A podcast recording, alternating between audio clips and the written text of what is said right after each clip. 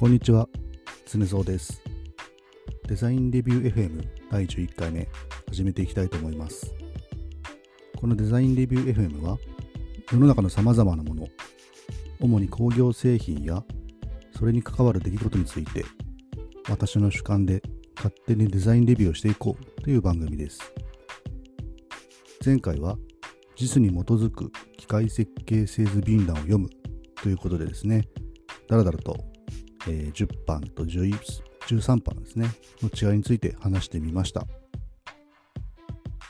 今回は科学系ポッドキャストの日という企画に参加してみます。これは科学系のポッドキャスト番組で毎月10日に共通のテーマでお話ししましょうという取り組みです。今月のテーマはスポーツ。そうですねスポーツの秋。今年のスポーツの日は10月9日でした。以前は東京オリンピックが開かれた10月10日を体育の日としていましたが2000年から移動祝日移動祝日っていうのはその前後の土日に合わせて、まあ、日付をずらしてなるべく連休にするっていうような取り組みなんですけど、まあ、2000年からその移動祝日になってで2020年からは体育の日からスポーツの日っていうふうに名前がいつの間にか変わってたそうです。ちょうどこのラジオを収録している週末にはですね娘の運動会がありました、まあ、コロナ禍になってから小学校の運動会は午前中でおしまいになって、まあお弁当をグラウンドで食べるってこともなくなりました、まあ、少し寂しい気持ちもありますけど、まあ準備が楽になって親としてはまあ嬉しいですかね。その場所取りのために早朝に並ぶっていうのもなくなりました。で、話を戻すと、スポーツがテーマということで、今日のホスト、今月ですね、今月のホストのサイエンスラバーさんでは、えーバスケットボールの練習に、まあ、ロボットが活躍するお話や、その皮膚科学とスポーツの関係のお話をされていました。部長さんのものづくりのラジオでは 3D プリンターが買えるスポーツ用品の世界ということで 3D プリンターだから作ることができるそのシューズの話だったり、オーダーメイドで選手の形に体の形に合わせた道具を作るというようなお話をされてました。ぜひそちらも聞いてみてください。でこのデザインレビュー FM ではですね、まあ、最初そのスポーツというテーマを聞いた時にふと浮かんだのがサメ肌の水着、サメですね。魚辺に交わるのサメ、シャークのサメ。実は魚類だったサメです。まあサメ肌水着のように、その生物の仕組みを活用した科学技術のことをバイオミミクリーというんですが、今回はそんなお話をしてみようと思います。では本編をどうぞ。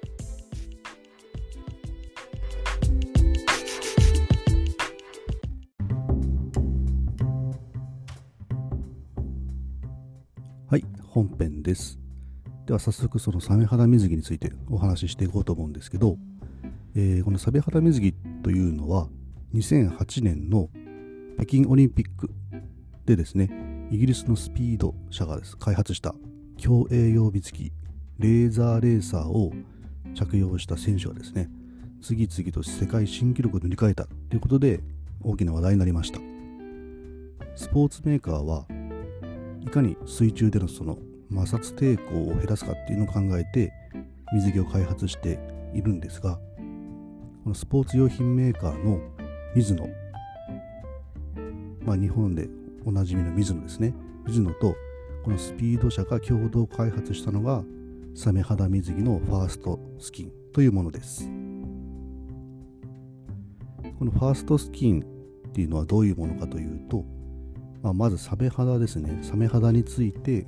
簡単に説明するとサメの体というのはその表面が細かい突起で覆われていてでその突起の表面は溝状になっているそうです。で水中を、まあ、サメが泳ぐ際にこの溝の中で小さい渦が発生してでそれが水流の乱れを防いで、まあ、乱れを防ぐことでその摩擦抵抗が減るというような仕組みがあってでそのおかげでサメは水中を速く泳ぐことができるそうです。でこのサメ肌の特徴に着目してで水着に応用したのがこのファーストスキンでした。でそのオリンピックで次々と世界新記録を塗り替えたんですけど、まあ、残念ながらですねその後2010年には多分その効果が大きくて、まあ、着用するしないで不公平が生まれるっていうことなんですかね。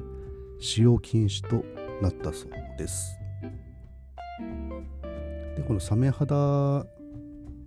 の特徴はですねその水着以外にも、えー、活用を検討研究されてるんですけど、まあ、その例として航空機があります。航空機でもですねその燃費向上の技術として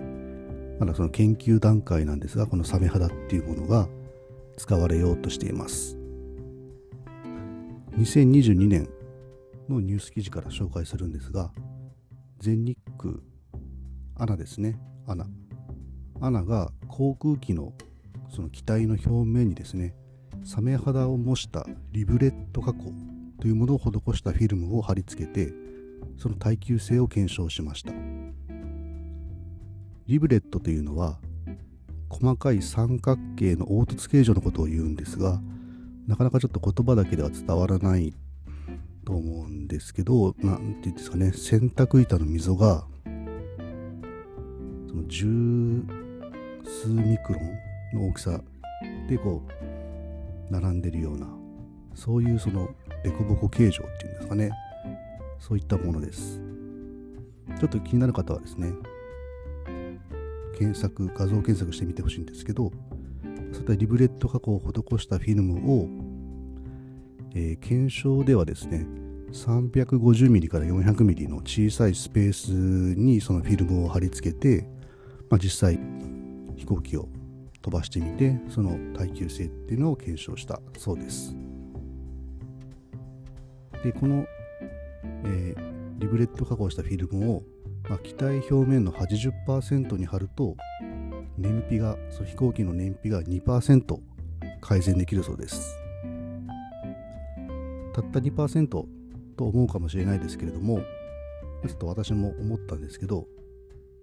まあ、これを例えばその穴が所有している航空機全てに適用したとするとジェット燃料が年間95万トン削減できるそうです、まあ、そう聞くと2%でもすごい効果だなと思いますよね。で、まあ、同様の取り組みがですね JAL とかルフトハンザという航空機メーカーでも航空機メーカー航空会社でもですね進められていて、まあ、実用化も近いかもしれませんね。でこのサメ肌のような生物の形態や機能仕組みを上手に模倣したり、まあ、活用した技術をバイオミミクリーという部と、まあ、先ほど紹介しましたがこのバイオミミクリーの他の例としてはですね例えば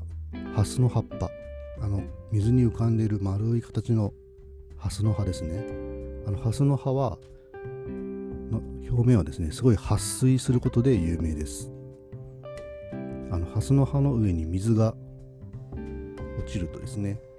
水滴となってコロコロ転がっていくですね。でこのことをですねロータス効果とまあ、呼ぶらしいんですけどもこのロータス効果が使われている身近な例があのヨーグルトの蓋です。皆さん食べると思うんですけどね。朝食とかでよく食べると思うんですけど、まあ、小さい容器に入っているヨーグルトの蓋、ま、ピリッとめくるとですね銀色のアルミの色してるような蓋があると思うんですけど、まあ、昔はですねそこにべっとりヨーグルトがついていたことがあったんじゃないかなと思います。最近はヨーグルトの蓋をこうめくった時に、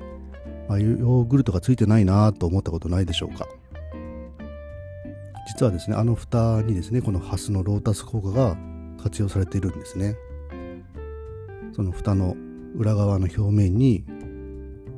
ハスの葉と同じような形状を、まあ、作ることによってヨーグルトがつかないようにしています。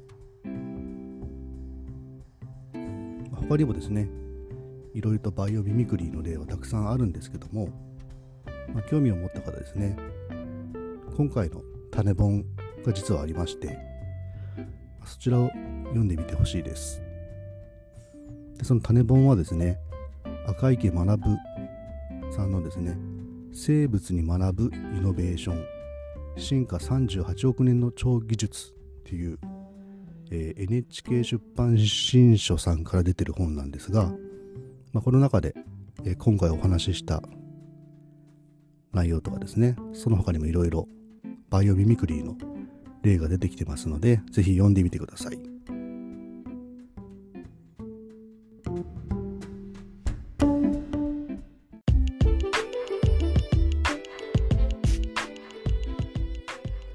はい、今回は科学系ポッドキャストの日